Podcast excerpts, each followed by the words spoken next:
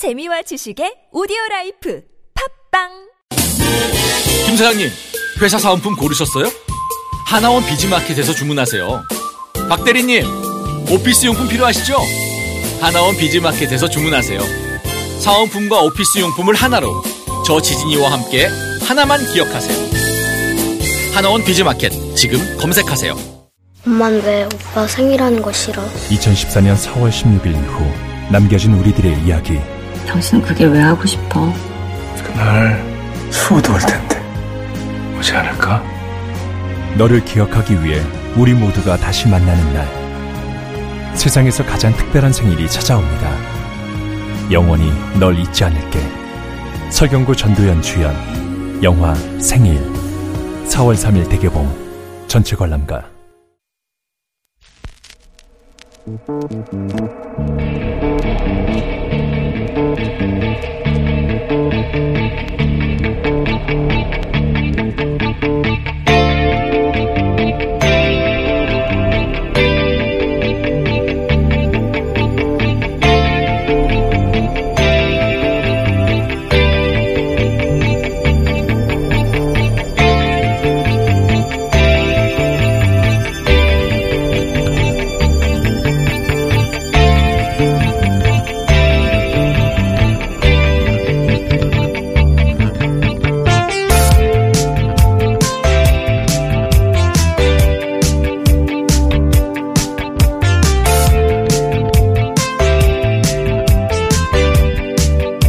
안녕하세요. 김호준입니다. 재판관 전원의 일치된 의견으로 주문을 선고합니다. 주문. 피청구인 대통령 박근혜를 파면한다. 어제로 박근혜 전 대통령이 탄핵된 지 꼭 2년이 됐습니다. 재작년 이맘때 저는 살아있는 권력을 헌법 질서 내에서 평화적으로 단죄하는 역사를 시민들 손으로 직접 이뤄낸 촛불 덕분에 프랑스 혁명이 더 이상 부럽지 않다고 했었습니다. 그런데 프랑스 혁명 이후의 이야기가 좀 더 있죠. 나폴레옹이 쿠데타로 황제가 되고 이어 브루봉 왕정이 복구됩니다. 왕의 목까지 쳤는데도 오래지 않아 왕이 되돌아온 거죠. 이후에도 오를레앙 왕조의 집검과 수차례의 쿠데타가 이어지며 오늘날 우리가 아는 프랑스가 되기까지 역사는 진퇴를 거듭합니다. 심지어 20세기 들어서도 알제리 독립을 반대하던 알제리 주둔 프랑스 군부가 두 번에 걸쳐 쿠데타를 모의하기도 했죠. 그게 그렇습니다. 권력을 누렸던 기간이 길면 길수록 그 권력이 유지했던 체제와 그 체제를 지탱하던 지배 이데올로기는 그 권력이 실족해도 살아남아서 구체제의 부활을 끊임없이 노립니다. 탄핵 이주기 주말 시내 곳곳에선 탄핵 무효와 박근혜 석방을 외치는 보수 집회가 있었습니다. 그들이 외치는 건 자연인 박근혜 한 사람의 석방이 아니라 구체제의 부활이죠. 이승만, 박정희 시대로부터 이어져 왔던 빨갱이 때려잡는 건 우리라는 반공 이데올로기와 냉전적 이념 대결의 시대를 향수하는 거죠. 그러고 보면 촛불이 현 시대는 이제 막 3년째 들어섰을 뿐입니다. 눈을 크게 뜨고 자신이 서 있는 시대를 크게 넓게 바라보자. 갈 길이 여전히 멀다. 김어준 생각이었습니다.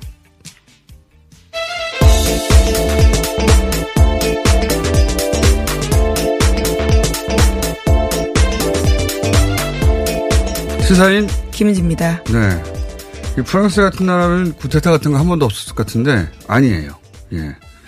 이 심지어는 2차 대전 끝나고 나서 60년대에도 구테타 시도가 있었어요. 우리 잘 반동인들이 있는 거죠. 예, 안 알려졌는데 그게 이제 어, 프랑스가 알제리를 100년 이상 식민 통치했잖아요. 근데 알제리에 주둔하던 이제 프랑스 군부 어, 그 프랑스 우파들은 알제리를 독립시켜줄 생각이 없었어요.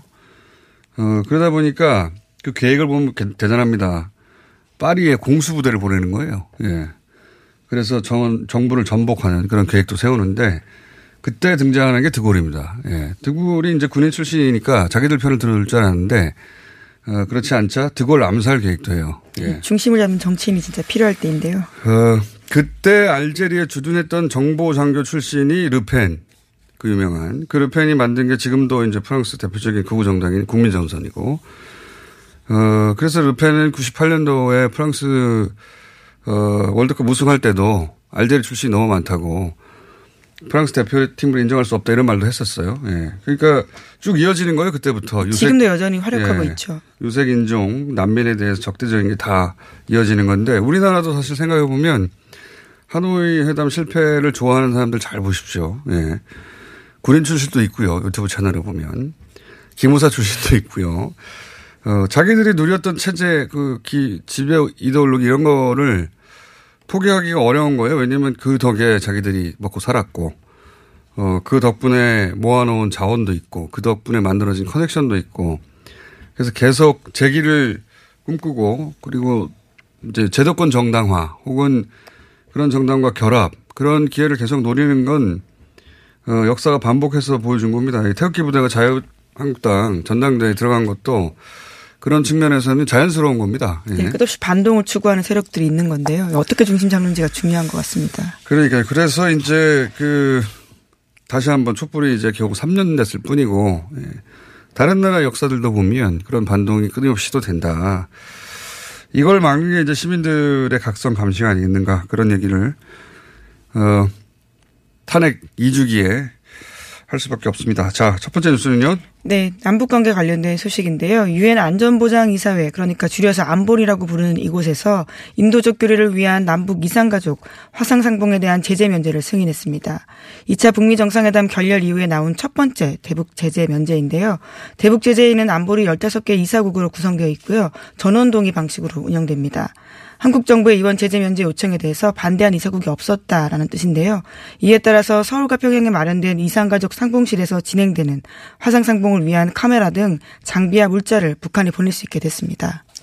생각해 보면 어, 다른 나라에서 우리가 화상으로 이산가족이 상봉하겠다는 것도 허가를 받아야 된다는 게 이게 슬픈 겁니다. 예. 이게 이제 핵심은 장비 물자를 북한에 보낼 수 있, 있게 허락한다는 거거든요. 네, 제재 면제가 됐다라는 네, 건데요. 인도적인 변에서는. 어, 근데 굉장히 우리, 우리 역사를 보여주는 거죠. 그대로. 네, 우리가 남과 북이 헤어진 이산 가족끼리 화상으로 만난다는데도 허가를 받아야 되는 그런 제재 국면에 우리가 있습니다. 네.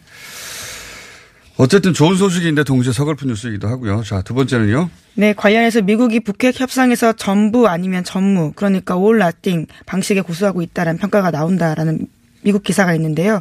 미국이 2차 정상회담 전까지 보였던 단계적 접근법을 폐기하고 북한의 완전한 비핵화를 전제로 한 빅딜에 매몰되어 있다라는 비판이 나오고 있다고 합니다. 그러면서 전부를 한꺼번에 얻을 수 있다는 접근법은 미국 내 북한 전문가들이 보기에도 완전히 비현실적이다라고요. 워싱턴 포스트가 지적하고 있다고 합니다. 워싱턴 포스트가 이런 말을 했다는 게 중요한 건데, 예. 워싱턴 포스트는 트럼프 대통령의 대북 접근법에 대해서 계속 비판적이었는데 이렇게 한 번에 다 얻겠다는 건 이게 리비아식이거든요. 이게 이제 이건 비현실적이다는 얘기가 트럼프 대통령을 비판하는 진영에서도 나오는 건데 근데 저는 이제 그 여태 경험상 볼턴의 지금 발언들 굉장히 강성 발언이고 결국은 네, 전면에 나서고 있거든요. 과거로 돌아가는 거거든요. 전부 다 한꺼번에 하라는 건. 근데 그닥 중요하지 않다고 보는 것이 사실 폼페이오 장관의 발언들이 지금 모든 상황을 설명하는 줄 알았더니 아니었어요. 결국 중요한 거는 미국 국내 정치적 상황 하에서 트럼프 대통령이 당시 어떤 생각을 하느냐. 그 이전에 무수한 말들은 별로 중요하지 않다. 볼턴이 지금 이러는 것은 아마도 트럼프 대통령이 협상장에서 걸어 나온 게 그게 마치 거대한 어떤 치밀한 플랜, 원대한, 어, 작전 하에 나온 것처럼 포장하고, 어, 변명하는 거고 정당화하는 것이지 잠시 그래서 볼턴이 쓰이고 있을 뿐이지 볼턴이 무슨 생각을 하는지 별로 중요하지 않다고 봅니다. 저는. 지금 볼턴의 생각을 열심히 볼턴이 팔고 있는 거죠. 예. 근데 문제는 이 기간이 장기화되면 너무 말들이 많은 말들이 나오고 그렇죠. 북한 예. 입장에서도 어떤 메시지를 받아들여야 되는지에 대한 생각도 복잡해질 수 있고요. 이 분위기가 굳혀지면 이제 다시 반전 모멘텀 만들기도 쉽지 않고 그래서 이게 오래 가지 않아야 하는데 그게 이제 우리의 우려인 거죠. 예. 그걸 할 사람이 또 달렸고 문재인 대통령밖에 없다. 그럼 문재인 대통령이 무슨 특별한 카드가 있느냐? 무슨 카드가 특별히 있는지 잘 모르겠다는 거죠. 예. 그런 우려가 있는 겁니다. 네, 관련해서 AFP 통신 보도도 눈에 띄고 있는데요. 트럼프 대통령이 북한의 빅딜을 노리고 제3차 북미 정상회담을 준비하고 있다라면서요. 미국의 고위 관계자를 인용한 보도를 하고 있습니다. 그러면서 트럼프 대통령은 자신과 김정은의 개인적인 친분 관계가 과거의 비핵화 협상과는 다 차이점이 될 것이라는 것을 확신하고 있다라고 하는 건데요. 친분 관계가 있는 건 맞는데 친분 관계 때문에 북한이 모든 리스크를 다 걸 수는 없단 말이죠. 자, 어렵습니다. 자, 지금까지는 계속 그 협상 결렬 공간이 이어지고 있는 셈이고요. 다음 뉴스는요? 네, 이명박 전 대통령 관련된 소식인데요. 조건부 보석 허가로 지난 6일에 석방된 바가 있습니다. 그런데 이명박 전 대통령이요. 경호원 운전기사 등 11명과 함께 가사 도우미 2명도 만나게 해달라라면서요. 접근 허가 신청을 했다라고 합니다. 법원은 가사 도우미 접근에 대해서는 보류 결정을 내렸다라고 하는데요. 애초에 이명박 전 대통령 석방 조건은 배우자, 직계혈족, 직계혈족의 배우자, 그리고 변호인만 접촉이 가능하다라는 것이었습니다. 계속 이걸 넓히려고 하겠죠. 그리고 어, 아프실 예정인 것으로 저는 추정하는 바인데 어, 적절한 타이밍에 이제 앰뷸런스 타고 야밤에 가실 걸로 저는 추정하는 바인데 그래서 출입하는 모든 이들을 지켜봐야 되는 거 아니냐. 허락받지 않은 사람도 올 수도 있으니까. 네, 애초에 그런 비판들이 많았기 때문에요. 지금 시사인이 그 문 앞에서 계속 지키고 있습니다.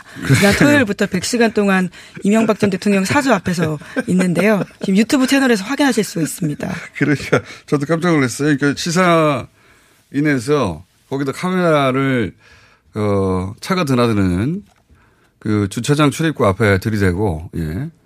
아무것도 없는 데죠. 아무데도 네, 없는 거기 데 경찰분들이 지키고 있는 상황이고요. 이렇게 길거리이기 때문에 충분히 이렇게 확인할 지금도 수 하고 있어요? 아주 공개적인 공간입니다. 네. 저희 시사인 기자들이요. 네. 24시간 돌아가면서 거기 있고요. 소위 뻗치기라고 해서 아주 전통적인 방식으로 취재를 하고 있는 거죠.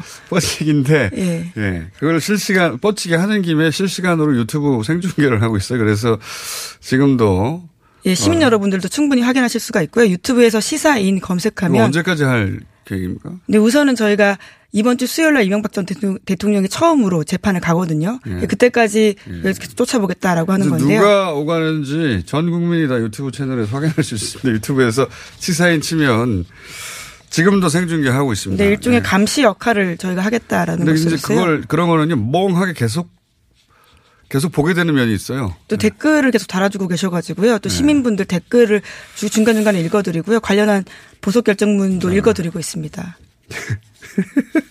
시사인 아주 나빠요. 자 네, 다음은요. 권력 감시 역할을 하고 있는 겁니다. 자, 네, 워치독 역할인데. 하나 정도 더 할 시간이 있습니다. 네, 예. 사법농단 관련된 소식인데요. 대법원이 사법농단 연루 혐의로 추가 기소된 현직 법관 6명을 지난 8일에 재판 업무에서 배제하기로 결정했습니다.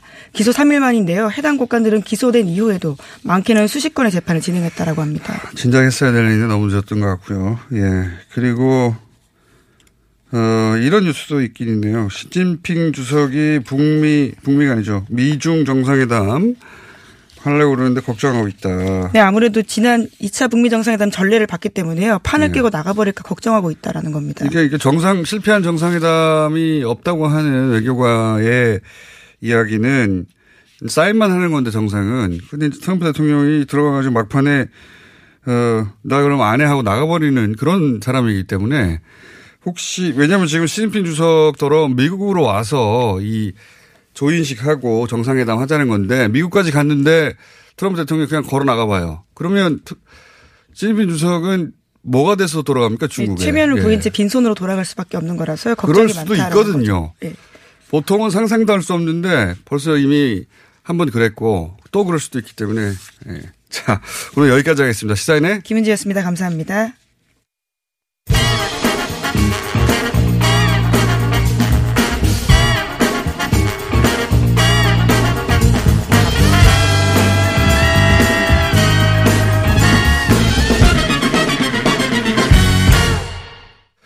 자 민원연에서 긴급 예, 연락이 와서 꼭 해야 될 얘기가 있다 해서 저희가 짬을 냈어요. 이거 빨리 얘기해 주십시오. 예.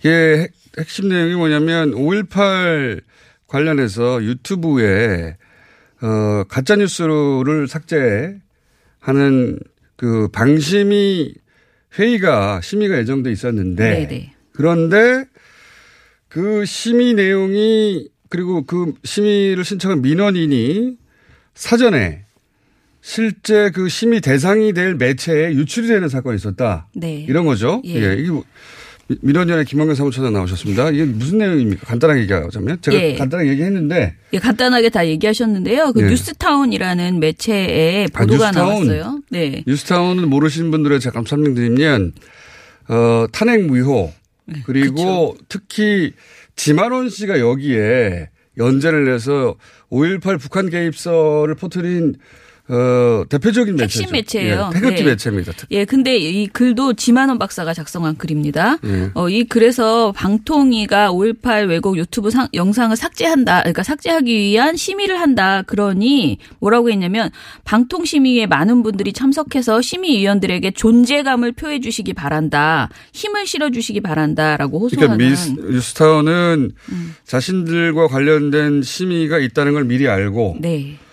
그리고 민원인도 알고 네. 그래서 그 회의에 참석해서 존재감을 표해달라고 기사를 냈다. 네, 이거 어떻게 시민들한테. 미리 알았느냐? 그렇죠. 그 문제는 심의할 대상이 무엇인지 아주 구체적인 내용이 다 들어있고요. 게다가 이제 저희가 민원을 냈다라는 것까지 다 적혀 5.18 있습니다. 가짜뉴스에 대해서 자신들을 심의한다는 걸 해당 매체가 관련 내용을 미리 다 알고 있었다. 예.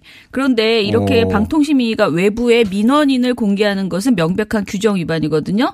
이게 방통위 설치법에서도 어, 비밀 유지 의무가 있어요. 그래서 심의위원들은 그 직에서 직무상 알게 된 정보를 타인에게 누설하거나 직무상 목적 외에 사용하여서는 아니 된다. 그 가짜뉴스 관련해서 심의하려고 그랬는데 그 심의 대상이 되는 매체가 미리 그 내용을 전부 다 알고 있었다는 거 아니에요. 근데 그렇죠. 그 내용은 방심이밖에 알 수가 없으니 방심이 누군가가 준 거 아닙니까? 거꾸로. 예. 그래서 우리가 명확한 진상 규명을 해라. 그리고 관련자에 대해서 조치를 취하고 재발 방지책을 내놔라라고 논평을 냈거든요. 예. 근데 이 논평을 낸 날 황당한 일이 발생했습니다.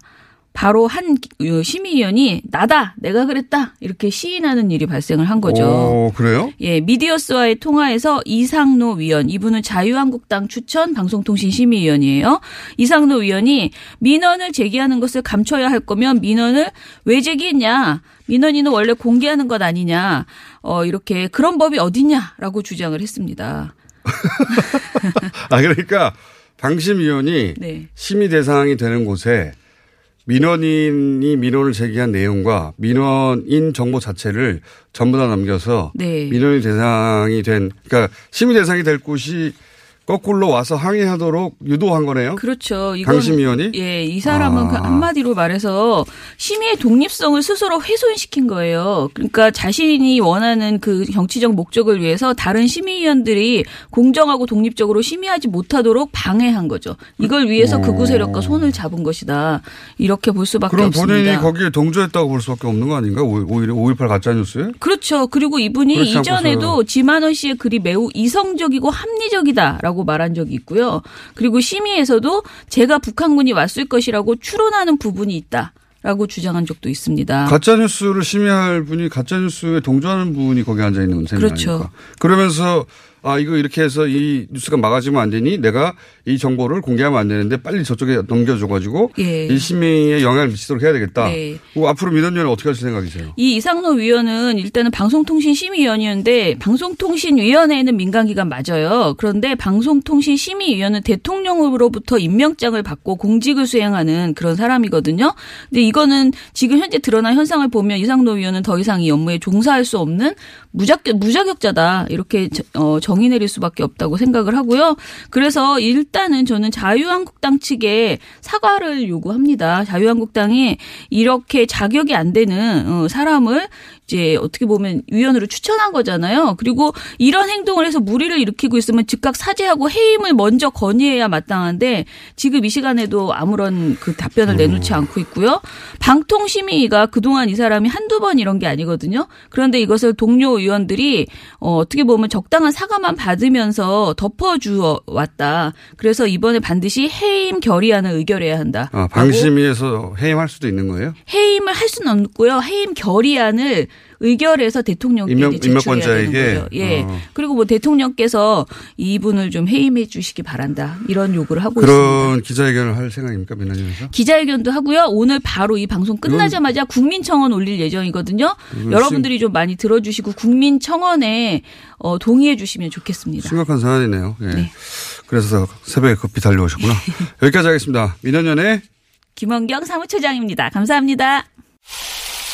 아 시원하다 오빠 나 오빠 로션 좀 안 돼. 저번에도 쓰고 가져갔잖아. 오빠 거 엄청 좋던데 얼굴이 환해지는 게 남자 화장품이 왜 이렇게 좋아? 갈색병 원료, 명품 비피다가 고함량으로 들어가 있다네. 오빠 이거 바르고 얼굴 엄청 환해졌잖아. 아 그게 다 로션 덕분이었구나 빨리 내놔 나 좀 쓰게 바르는 순간 살아나는 환한 얼굴. 여자가 탐내는 남자 로션 헤이브로 맨즈 브라운 올인원 로션 지금 포털에 헤이브로 검색하세요 먹었니? 많이 묻다이가 떠나라. 체지방? 무지 많다이가 떠나라. 콜레스테롤? 많이 높다이가 떠나라. 일석삼조 다이어트 미궁 떠날 땐 체지방? 핫! 콜레스테롤? 핫! 핫! 먹은 만큼 싸주마. 새끈하게 비워주마. 핫! 핫! 핫! 체지방 콜레스테롤 완전 분해 완전 배출 일석삼조 다이어트 미궁 떠날 땐 다이어트? 문제는 배출이야 일석삼조 다이어트 미궁 떠날 땐 지금까지 이런 코어업은 없었다. 이것은 페루의 산삼인가 마카인가. 코어업에 마카가 왜 나와? 코어업이 페루산 마카로 업그레이드 했거든. 진짜? 오빠 열심히 먹어야겠다 아홉 가지 기능성 원료로 피로, 타파, 활력, 충전. 그리고 남자를 위한 페루산 마카와 신개념 단백질 충전 주문 폭주 2 플러스 1 이벤트는 계속 진행됩니다 코어업 검색해주세요 검은 내연을 부릉 하고 내뿜는 차량에 눈살집 부리신 적 있으시죠? 19년 2월 15일 미세먼지 특별법 시행에 따라 미세먼지가 심한 날 연료 구분 없이 5등급 차량의 수도권 운행이 제한됩니다. 위반 시 10만원의 과태료가 부과되니 내 차가 5등급인지 환경부 콜센터 1833-7435에서 확인하세요. 또한 서울시에서 노후 차량 조기 폐차, 내연 저감장치 부착을 지원해준다니 자세한 사항은 120 다산 콜센터로 문의하세요. 이 캠페인은 서울특별시와 함께합니다.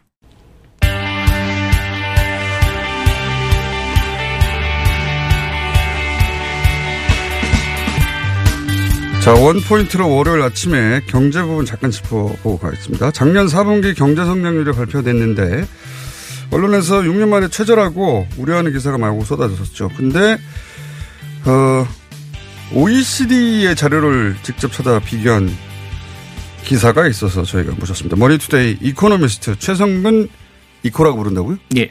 최이코 나오셨습니다. 안녕하십니까? 네, 안녕하십니까. 머니투데이 최성근입니다. 네. 어, 경제를 전공하셨고 네. 일반적인 기자 그 고용 방식이 아니라 특채 되신 거죠 말하자면 전공은 정치 경제 쪽이었고요. 예. 예. 정치 쪽을 많이 공부했었는데 정치 경제. 현대경제연구에서 한 7년 8년 공부, 근무하다 보니 현대경제연구에서. 이쪽으로 막 제가 업을 삼게 됐습니다. 현대경제 예. 전공은 정치경제. 근데 현대경제연구원에서 7년 8년 하다가 이제는 경제 분석하는 네. 특채된 거죠. 네, 머니투데이에 최이코. 네. 어, 가짜뉴스 저희가 하는 시간에 잠깐 나오셨어요. 경제뉴스. 네. 근데 오늘 들고 오신 건, 어, 그 보수 매체하고 경제지들이 어, 경제 성장률이 6년 만에 최저다. 전망이 굉장히 낮다. 네. 어, 기타 등등 하여튼 뭐 경제가 나쁘다는 거죠. 한마디로 네. 말해서 그런 뉴스를 쏟아냈는데 이게 이제 우리나라 6년 전과 비교한 거예요. 네. 우리나라 6년 전과 비교해서 어, 최저다. 소득은 3만 달러 들어갔을지 몰라도 경제 승률이 낮아 저성장이다. 네. 그런데 이제 왜 우리나라 6년 전과 비교하냐. 지금 우리나라하고 비슷한 경제 상황에 있는 다른 나라들하고 비교해야지. 네. 요게 핵심인 거죠. 그래서 그러니까 OECD 자료를 예. 비교하니까 어떻게 나왔어요? 그러니까 이 전기 대비 성장률이 있고 예. 연간으로 비교하는 것들이 있습니다. 그래서 제가 4분기를 주로 이렇게 들여다봤는데 전기 대비로 그러니까 3분기 대비 4분기 성장률이 얼마나 높아졌느냐 봤을 네. 때 OECD 국가 주요 국가들 뭐 다른 듣보자 빼고 예, 한 2만 달러 이상 국가들 쭉 뽑아봤어요. 2만 예. 달러 이상. 예, 우리가 예. 3만 달러니까. 예, 예. 예, 예. 한 21개국 되는데 아, 2만 달러 이상이 예. 21개 그렇게 국인데. 4분기 성장률 보니까 한 3위 정도 였습니다. 아, 우리가? 예. 아이슬란드, 아. 스웨덴 다음으로 높았고요. 그걸 전년 동기 대비, 그러니까 2018, 17년 4분기 대비 2018년 4분기가 얼마나 성장했느냐 보니까 그건 2위예요. 2위. 그리고 연간으로 2018년 하도 뭐 보수 매체가 안 좋다고 하는 네. 연간 성장률도 이 21개국과 비교해 보면 한 5위예요. 어, 나쁘지 않네요. 이 주요 국가들과 비교해 보면 나쁘지 않고요. 2만 달러 이상의 예. 나라들하고 예, 예. 비교했을 때. OECD도 다른 조그마한 국가도 많거든요. 예. 성장률이 빠른 나라, 뭐 에스토니아, 뭐 리투안 이런 나라들도 많은데 그런 나라들과 또 비교하는 건 그렇죠. 쉽지 않습니까? 우리나라가 경제 규모가 세계 12위인데 예. 11위 12위인데 그런 나라들 쭉 뽑아보면 제가 2만 달러 국가들과 비교한 게 그런 이유거든요. 2만 달러 이상의 예. 국가들하고 비교했을 때 우리가 2, 3위 정도 되는데 뭐 이렇게 않다. 예. 뭐 이렇게 나쁘다는 얘기만 계속 쏟아지느냐. 그리고 최저치 기록한 게 2012년 그 MB 정부 때입니다. 2.3%. 6, 6년 전과 비교한 게 그거예요. 6년 아, 만에. 최저치다. 그러니까 그때 2.3% 했기 때문에 그때 이후로 우리나라가 최저치다라고 얘기하는 건데. 근데 이게 예. 왜 최이코의 기사만 있는 거죠? 그러니까 이게 이 자료가 구하기 어렵습니까? 아닙니다. OECD 홈페이지 들어가면 누구나 쉽게 구할 수 있는 자료입니다. 그러니까 지금 2만 달러 이상의 우리가 예. 경제를 비교할 만한 나라들 20몇 개를 쭉 뽑아가지고 네. 그러면 전년 대비 전년 동기 대비 다 해봐도 예. 한 2, 3위 정도 되는데 예. 뭘 그렇게 자꾸 최악이라고 하느냐. 예. 그러면 이런 기사가 물론 어, 나쁘다는 기사도 있지만 네. 한 반쯤은 그게 아니다라는 기사도 있어야 되는데 왜 최, 최이코만 이런 기사를 쓰는 거죠? 뭐 딱히 우리나라랑 비교할 만한 국가가 예. 많지가 않을 겁니다. 왜냐하면 G7이라고 하는 선진 국가들은 예. 보통 저성장에 들어간 국가들이고 예. 이런 나라들은 연간에 해봐 1% 내외 성장하는 국가고 원래 그렇고. 작년에 오- 미국만 좀 예- 유독 예외적으로 좀 그렇죠. 높았죠. 그래서 조선일보가 작년 2분기 때 미국하고 그러니까 계속 비교했죠. 미국이 4% 성장했다고 막 얘기하고 우리나라 0% 성장했다고 막 얘기했습니다. 예. 막 보수 매체다 다 그랬겠고. 예. 그게 미국은 다른 기준을 쓰기 때문이거든요. 아, 그랬죠. 네. 전기 대비 연율이라는 수치를 씁니다. 예. 그렇게 비교해 놓고 나서 막상 우리나라가 또 OECD 국가로 이렇게 비교해 보니까 나쁘지 않아요. 예. 이러면 좋네요. 또 나쁘지 않은 게 아니라. 우리나라가 왜 그런 나라들과 또 G7과 비교하느냐 이런 네. 얘기를 또 씁니다. 그러니까 자기들이 유리할 때는 미국과 막 비교하면서 우리나라 나쁘다 그러고 또 우리나라가 또 좋게 나오면 또 왜 그런 나라들은 저성장인데 우리나라는 계속 고성장을 이루어야 되는 국가인데 네. 왜 그런 선진국과 비교하느냐 또 이런 얘기를 또 합니다. 그러니까 말, 말이 안 맞죠. 예. 그래서 제가 작심한 거쓴 겁니다. 아 그러니까 그냥 다른 걸로 따놔서 예. 기준을 적용할 거면 똑같은 기준을 계속 적용하고 그렇죠. 예. 그래야 되는데 어 이제 보수지나 경제지들은 나쁜 기준을 어떻게 만들 수 있을까? 그러니까 우리 선진국과 비교해서 나쁜 수치가 나오면 거기에 그냥 포커스를 맞추고 확대 해석하고 음. 이거 의미를 과장해서 막 우리나라는 정말 위기다 이렇게 몰고 가는 게 요즘 추세였고 아주 제가 답답해서 이런 글을 쓴 겁니다. 답답하신가 봐요. 네. 진짜로. 그리고 이건 어때요? 왜 3050 클럽 이런 거 있잖아요. 그러니까 네네. 그, 어, 소득 성, 그, 국민소득이 3만 1인당 달러. 3만 달러가 예. 넘으면서 인구 5천만이 5천만. 넘어가는 그러니까 등치가 좀 있으면서 예. 그 경제 성장을 그 정도 도달한 나라들 몇 개나 돼요? 그게 우리나라 일곱 번째죠. 아, 우리나라 일곱 번째요? 예, 예. 그럼 G7이나 말할 수도 있는 거죠. 어, 그러네요. 그래서 예. 정부가 뭐390 클럽 중에 우리가 뭐 전망이 나- 내년이나 내후년 뭐 1위 된다 이런 얘기 하는 것도 예. 뭐 그렇게 신빙성이 없는 건 아닙니다. 어, 예. 그 기준을 그렇게 만들어 보면 또 예, 일을 예. 하는 것이고 그게 아니라 그냥 OECD 국가 2만 달러 이상만 쭉 뽑아도 예. 작년 보면은 한 2, 3위 정도 하는 예, 거다. 연간으로 한 5위 정도. 연간으로 예. 5위. 예. 나쁘지 않다. 예. 뭐 자꾸 나쁘다는 기사만 계속 써내느냐. 너무 답답해서 기사를 쓰였다는 거죠. 예. 왜 그러는 걸까요? 글쎄요, 뭐 정부를 비판하기 위함인 건지 연초부터 뭐 소득주도 성장 많이 비판하지 않았습니까? 네. 그게 결과로서 막 이거를 뭐든 비판해야 되는데 마땅한 게 없는 거죠. 그러다 보니까 예. 갖다 이런 이런 기준을 만들어 쓰는 거다. 이런 자료는 뻔히 나와 있는데도 불구하고 네. 외면하는 거다. 자, 이렇게 짧게 짧게 짚어가겠습니다. 네. 이거 왜 이런 기사를 쓰는 분이 최이코밖에 없는지 답답하네요. 본인 근데 이제 본인밖에 없어서 출연도 하시는 거예요. 제가 고맙다고 해야 되나요, 제가? 여기까지 하겠습니다. 머니투데이 이코노미스트 최성근 이코 최이코였습니다. 감사합니다. 예, 감사합니다.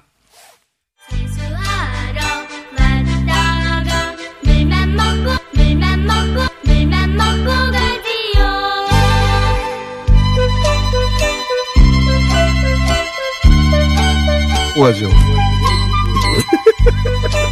네, 지금 들으시는 곡은 이제 물만 먹고 가죠. 물만 먹고 가죠. 어,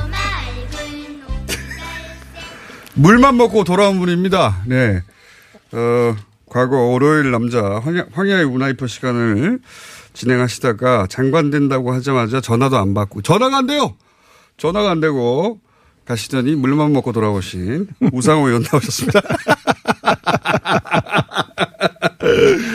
아, 물만 먹고 가지요. 한동안 틀어드릴게요. 안 나와요, 그러면. 아니, 정말로 되는 줄 알았는데요, 다들. 본인도 되는 줄 알고 가신 거 아닙니까? 그러니까 아니, 전화 안 받으신 거 아니에요? 아니 이게 대통령 인사의 검증 대상이었던 건 사실입니다. 그래서 예. 저도 그렇게 인정을 해왔고, 근데 예. 이제 그 대통령 인사의 대상이 되면 그때부터 기자나 언론인과의 연락을 끊어야 돼요. 예. 이게 왜냐하면 이게 아니라 가는 줄 알고. 아니, 거예요. 가고 안 가고를 떠나서 아니, 검- 사선 정도 되는데 이름이 거론되면 가는 거죠. 뭐 검증을 또 합니까? 사선인데. 아니 근데 이제 예를 들면 인사라는 건 어디서 잘린 거예요? 막판까지 알 수 없는 거니까. 어디서 아니, 잘린 거예요? 두 가지 가능성을 다 놓고 있었어요, 사실은. 예, 그래서 이제 장관 다, 들 가는 걸로 알고 있던데 주변에서도. 아니 이게 이제 그 사람들이 나보다 수가 좀 낮은 사람들이지. 본인도 이제 가, 는줄 알았잖아요. 아니 가려고 했죠. 가려고 했. 어, 가려, 아니 왜냐면 요청이 오면 검증 대상은 검증 동의서를 예. 쓰게 돼 있어요. 예. 그럼 검증 아, 저희는 고마운데 예. 저희는 너무 좋아하는 거 아니에요, 근데? 고마운데 근데 아니, 언론에서 막 무슨 그 해설 기사들이 많았죠. 이래서 안 됐다 저래서 안 됐다. 실제 이유가 아니 뭡니까? 실제로 막판 일주일 남겨놓고는 예. 이제 내각에서 쓰는 게 더 바람직한 건지 예. 실제로 당에서 이 총선 관련해서 역할을 하는 게 더 중요한 건지에 대해서 실제 고민을 한 건 사실이죠. 저 마, 같은 마 지막 경우는- 순간에 그렇죠. 한 일주일 전부터. 아니 그거야 근데 총선이 1년 남았다는 건 이미 이 얘기 처음 나왔을 때부터 그 예정돼 있던 당에서 총선을 전략적으로 대비할 사람이 과연 누구냐 하는 문제는 사실 고민이 좀 된 문제인데. 예. 그러니까 저 같은 경우는 이제 시험 처음 시작할 적에 장관 후보자로 검증 중이다 그러니까 일부에서 욱했어요. 왜요? 그 당시 보도들을 보시면 아는데 뭐 비문들을 다 칠라 그러냐 다 빼서 뭐 어디 장관으로 시켜준다 그러고 당 주도권을 뺏는 거냐 뭐 이런 어. 기사가 또 음모론으로 나온 적이 있어요. 어, 그러니까 비, 문 제거용이다 이게 그런 기사를 썼잖아요. 그런 기사가 네, 원래 잘안 되라고 그러다가 쓴 제가 거죠. 기사가 저 장관이 아- 이제 저 지명이 안 되니까 예. 또 다른 음모론을 또 꺼내. 그래서 내가 다른 음모론은 뭡니까? 이 카더라 쓰시는 분들 제가 누군지도 아는데 한 반은 예. 알거든요. 이, 그 저, 이, 저, 그 찌라시 쓰시는 분 중에 정치권 인사들도 꽤 있거든요. 근데 어쨌든 잘못되라는 거죠. 아, 제, 그렇지. 제 얘기는 예. 그, 제 문제에 관해서는 이런 음모론 제기하지 마시라. 실제 이제 이유가 가장 결정적인 이유가 뭡니까? 어, 언행이 정치권 인사를 너무 많이 데려가지 아- 돼서 안 되겠다. 이번에는 대통령 의주 대통령이 그렇게 말씀하셨대요. 강기정 음. 수석이 저한테 대통령 저 중, 특히 우상호는 안 된다 이거 아니에요 혹시? 아이, 저를 제일 좋아하시지. 근데 중진 의원을 서울에서 세식이나 뺐을 경우 어. 실제 그게 그게 바람직한 거냐? 음? 총선도 준비해야 되는데 뭐 총선 준비했다는 얘기를 하면 이제 야당이 또 정치 개입했다고 그러니까 그렇게 말을 하면 안 되고 네. 어쨌든 당에서 인사를 빼올 때 어, 이렇게, 이렇게 한꺼번에 너무 중진들이 한 번에 빠진다. 3, 4선을 그냥 착 빼버리는 그렇죠. 것이 대한 네. 부담감들은 좀 있으셨던 것 같아요. 뭐, 그리고 저는 뭐 어차피 언제 해도 또 할 수 있으니까. 장관 때만 되면 한번 병이 나오는 사람인데 뭐. 예. 한 번도 된 적은 없어요 근데. 두고 그래서 봅시다. 두고 봅시다. 문자가 예. 계속 오고 있네요. 네. 물상호라고 앞으로 부르겠다고 물상호. 물만 먹고. 아이 운하이퍼라고 할 때는 언제 하고 물은- 진짜 여기도 보니까 민심들이만 이러면 안 되지. 물은 넘어가고요. 네. 수상호로 하겠습니다. 수상호. 내년 총선에 기여하라고 그러면 잘하라고 그래야지 뭐 그 이렇게들 그래. 하여튼 지금 뭐 딱히 총선이 아니더라도 음. 지금 3년 차고 이제 당도 다 잡아야 되는데 중진들이 한꺼번에 넣어봐야지 않느냐. 아니 실제로 이해찬 핵심은 대표가 저한테 전화하셔서 그 걱정을 하셨어요. 처음부터. 예. 아 처음부터는 아니지. 처음은 처음부터는. 처음은 아니고. 어 정말 이게 아, 막상 다 나간다고 내년, 하니까. 내년 총선 이거 네. 어떡할 어떻게 좀 많이 좀 같이 했으면 좋겠다. 그 전화 하셔서 근데 그렇게까지 의원님이 당에서 중요한 인물입니까? 아 이 사람이 지금 무슨 소리를 우상호만은 안 돼. 아, 이렇게. 아니고 그런 건 아니죠. 예. 그러니까 이왕이면 한 명 정도 남겨서 역할했으면 좋겠다. 그게 그 중에서 왜 하필 의원님이. 제가 총선 때마다 전략적 역할을 한 건 사실이잖아요. 늘 총선 때 전략홍보본부장, 전략계획위원장, 어. 뭐 실제로 역할을 좀 했어요. 절 그다음에 이제 전략공천위원장까지 지난번 선거 때. 그러니까 아니 근데 이제 제 얘기는 예. 우상원이가 꼭 안 되는 게 아니라 셋씩이나 끌고 가냐 그 이런 중에 한 거는 사람 정도는 그러면 저죠. 당을 전략적으로 왜냐하면 사선들 쓰고 삼선은 다 다음에 써도 되니까. 네. 그런 걸로 하겠습니다. 그럼. 네, 감사합니다. 검증 과정에서 과거에 어, 부적절한 언행이 이렇게 걸린 거 아닙니까? 아니 저는 그런 거 없습니까? 실제로 보시면 알지만 예. 검증에서 걸렸으면 막판 일주일 남겨놓고 고민하지 않죠. 중간쯤에 보호하죠. 알겠습니다. 예. 그걸로 하는 것으로. 예. 네. 입각 낙마 미스터리 이런 기사 있었거든요. 아, 낙마라니. 정말. 아니 뭐 저희는 좋아요. 근데 예. 보니까 자유한국당 사람들이 싫어하겠다 이런 말 들으면 진짜 왜요? 편파 방송이라는 느낌이 들겠어. 왜요? 낭만? 낭만이 뭐니 이렇게 얘기하면 기분 나쁘지. 모두 다 공평하게 저는 어, 감사합니다. 네. 네, 공평하게 박하게 합니다. 자, 어, 그러면 어, 이번 개각에 대해서 어, 총평 같은 건 여쭈지 않을게요. 네네. 저도 대상이었기 때문에 제가 총평하는 건 어색하잖아요. 자, 근데 이제 그 사이에 많은 일들이 있었어요. 네. 많은 일들이 있었고 그 우상호 의원님의 자리를 많은 분들이 노리더라고요. 예. 아 진짜요? 연락 많이 왔어요. 그래서 내가 더 진짜, 잘한다. 진짜 자리만 비우면 문제가 생기는군요. 연락 많이 왔는데 저 원조가 돌아갔기 때문에. 네. 네. 자, 그 사이에 황교안 대표가 어, 당선되고 체제가 네. 들어섰습니다. 네. 어떻게 평가하십니까, 이 대표? 저는 황교안 대표가 어, 후보가 당 대표가 될 거라는 거를 여기서 일찍이 그렇죠. 이 네, 처음부터. 말- 말씀드렸고요. 네. 그러면 대선 때는 유리할지 몰라도 총선 때는 황교안 대표의 역할이 있어요. 지금 지지율이 올라가는 게 결국 야권은 유력한 대권 후보의 등장으로 인해서 보수 민심이 결집합니다. 네. 당은 나눠줘도. 네. 그러니까 그래서 그게 보수 밑- 밑에서부터 움직이거든요. 네. 그러니까 한교안 대표가 아마 지금 상당히 지금 흥분 상태일 거예요. 흥분했겠죠. 자기가 대표가, 대표가 되니까 30%대 네. 가까운. 리얼미터 조사에 의하면. 근데, 또- 근데 30%. 이제 나경원 대표는 그건 자기 몫이다. 자기 때문에 올라가고 있다 이렇게 생각하고 계시거든요. 사실. 아, 그래요? 아, 그렇죠. 정치인들이 그렇게 생각해요. 자기 때문이죠. 최근에 혹시 나경원 대표하고 얘기해 보셨습니까? 아니, 뭐, 저, 노코멘트고요. 근데 어쨌든. 아니, 이게 나 때문이지 어떻게 황교안 대표 때문이냐 이런 생각을 아니, 뭐? 서로 뭐, 말은 덕담을 하지만 실제로는 나 나경원. 대표가 이제 자기가 열심히 야- 그렇죠. 여당과 싸워서 지지율을 올려놨고 예, 그렇기 때문에 당 지지율의 자기 지- 상승에 기여했다는 생각을 갖고 있는 건 틀림없어요. 아, 그렇군요. 근데 황교안 대표 측은 아유, 이거 그래도 내가 되니까 역시 모이, 네. 뭉치는구나 이런 또 컨벤션 그. 흥분이 있죠. 네. 근데 잘 봐야 됩니다. 어떻게 잘 봐야 됩니까? 이분이 갖고 있는 한계가 또 드러났어요. 그 사이에. 어떤 한계가요? 첫 번째 친박 정체성을 너무 노골적으로 드러내는 점. 아, 그건 확실히 그랬습니다. 두 번째 친박 저- 인사들로 다 중, 어, 중용을 했죠. 그 저는 이제 뭐 초반에 탕평 인사할 줄 알았더니 그래서 어 이건 너무 좀 오만한 태도다. 그럴 필요가 없다고 생각한 거죠. 자, 자신감이 붙은 겁니다. 네, 자신감이 붙으면 오만해집니다. 오만하면 저렇게 독점력이 생기죠. 위험합니다. 음. 두 번째는 전, 저는 이 문제보다 첫 번째 문제는 뭐 또 그 자기 당 지지층에게 영합하기 위해서 그런 태도를 보일 수 있는데 태도니까. 네. 제가 깜짝 놀란 건 가치 문제예요. 5.18을 부정하는 그 발언을 보고 저거는 정치가 아닌데 네. 역사를 역사의 가치를 부정하는 태도는 보수의 본령이 아닌데 어 저거는 좀 위험하다. 그러니까 이제 세 번째는 도덕성 문제 아닙니까? 여기에 연결돼 있긴 하지만 자기 당 의원들의 잘못을 가차없이 정리하는 그런 그랬으면 저는 훨씬 더 올라갔을 것 이세 같아요. 가지에서 저는 다 낙제적으로 받았다고 보는 거죠. 그래서 초반 2, 3개월 쭉 지켜봐야 되겠지만 네. 초반 딱 대표 되시자마자 한 2, 3주일의 행보는 아, 실망스럽다. 저건 틀림없이 평가받는다. 그래서 지금은 일시적으로 컨벤션 효과를 누리지만 저세 태도, 정치 지도자로서 단호하게 혁신하지 않는 모습, 그다음에 친박 진영의 정, 그, 저, 너무 영합하는 모습, 5.18이라고 하는 역사적 가치를 부정하는 모습. 이거는 반드시 저는 중도 보수도 떠날 수밖에 없는 태도다. 이래서는 유승민 대표와 통합하기는 어렵다 이렇게 보죠.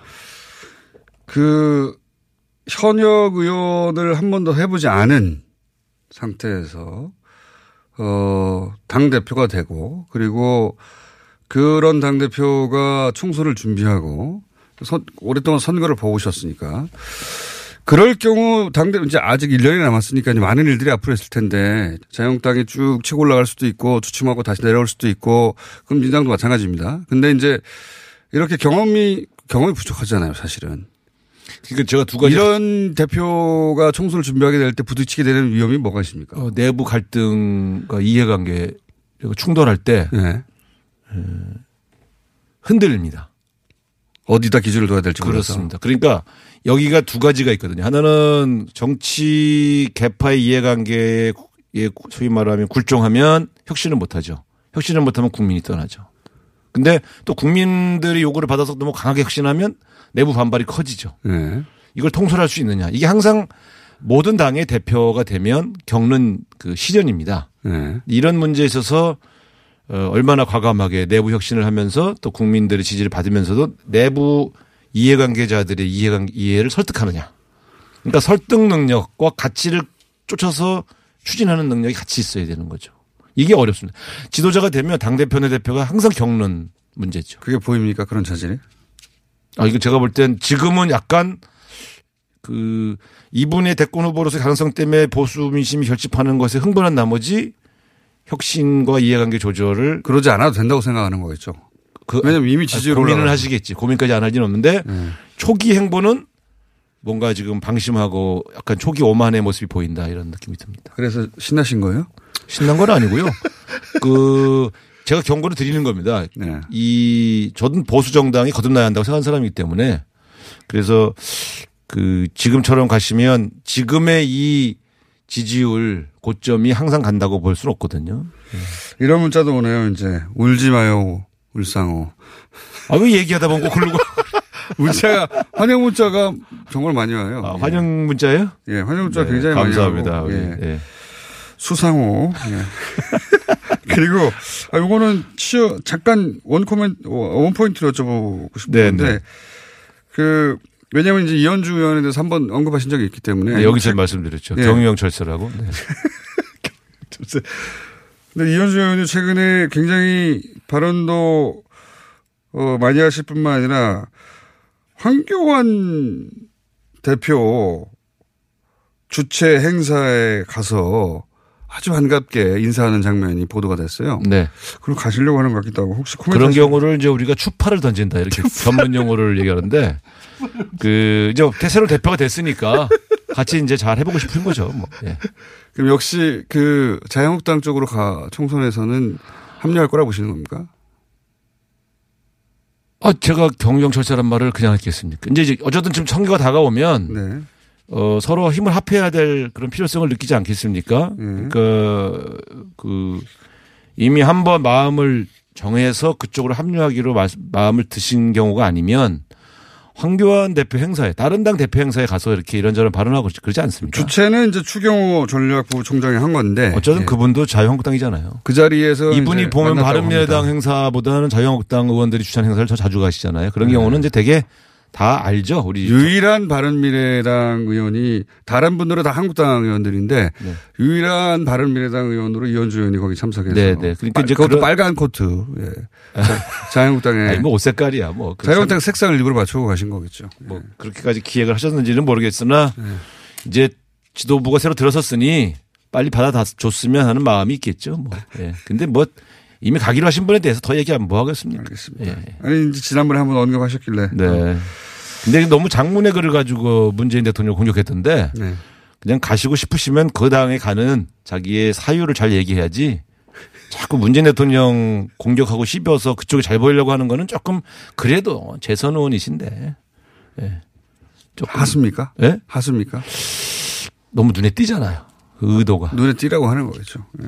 근데 그건 가서 말로 하지 뭐 굳이 글로 쓸 게 뭐 있습니까? 그냥 본인이 왜 글로 합류해야 되는 이유만 계속 얘기해라. 그렇죠. 예. 알겠고요. 자, 이거 북미 정상 결렬 네. 이거 어떻게 생각하세요? 어, 저는 사실 이걸 조금 심각하게 보는데요. 네, 간단치 않은 상황이에요. 어, 이건 전략적인 문제에서 새로운 단계로 들어간 겁니다. 네. 다시 말씀드리면 북은 단계적 접근 그러면서 단계적으로 비핵화를 위한 조치를 취하면 거기에 따라서 미국이 상응하는 조치를 취해서 오랫동안 예. 전진해 나가는 예. 전략을 접근했잖아요. 근데 미국도 이번에 거기에 동의하는 것처럼 보였고요. 어, 동의하는 것으로 봤죠, 저도. 예. 비건은 어, 그렇게 얘기했고. 그런데 갑자기 이번 회담에서 갑자기 예. 일괄 타결 일- 전면 해제가 같이 나온 거거든요. 예. 어, 옛날로 돌아가는 건데. 어, 그러면 이거는 전략을 다시 잡아야 되는 거죠. 근데 이제 그게 진짜인지 아니면 트럼프 대통령이 본인이 협상장에서 걸어 나온 것을 이제 어, 정당화하기 위해서 지금 아, 볼턴이 얘기하고 있는 건지 그런데 모르겠어요. 정상회담이 아닌 예. 자리에서 볼턴이 개인적으로 얘기했으면 저는 뭐 저건 볼턴 의견이겠지 할 텐데 예. 어 양국 정상들이 앉아 있는 자리에서 논의가 됐고 사전에 합의된 합의문이 발표가 안. 됐잖아요. 예.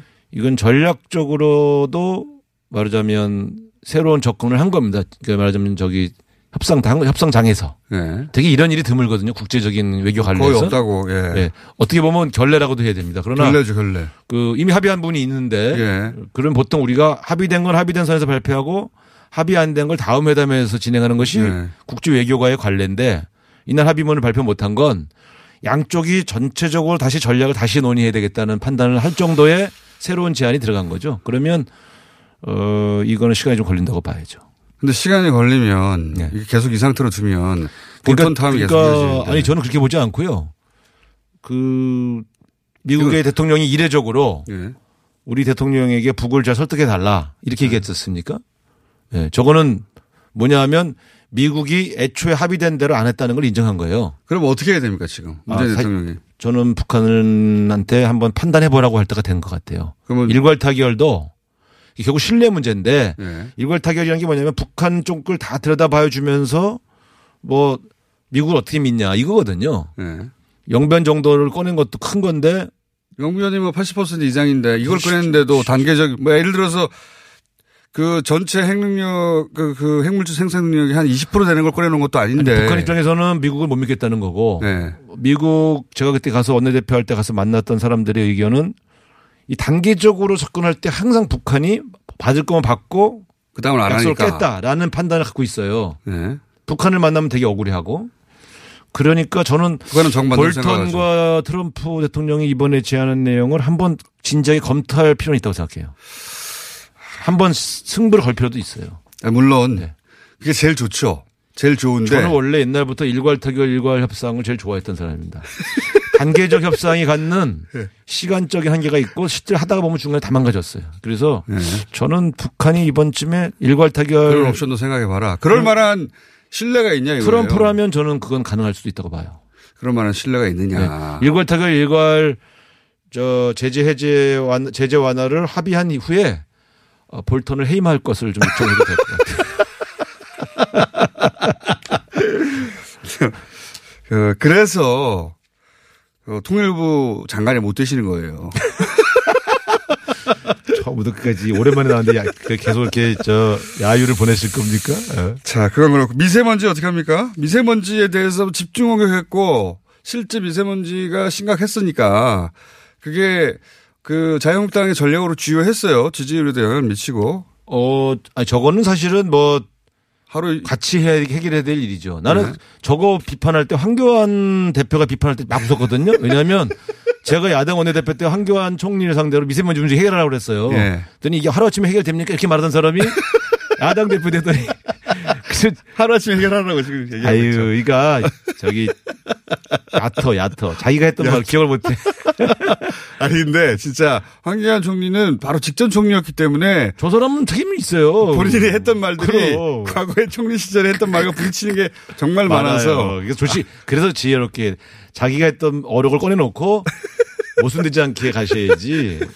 근데 저도 이 미세먼지 문제는 여야 문제가 없- 여야가 없어요. 같이 해결해야 돼요. 정말 그걸 한 번 해결이 안 되고 차근차근 해결해야 됩니다. 알겠습니다. 네. 자 돌아오신 네. 어 문자 많습니다. 속 시원하다고 그러면서 불쌍하다 불쌍호도 있고요. 아 정말들 이거 왜 이러지? 수상호도 있고 자 우라이퍼 우상호 의원이었습니다. 감사합니다. 감사합니다.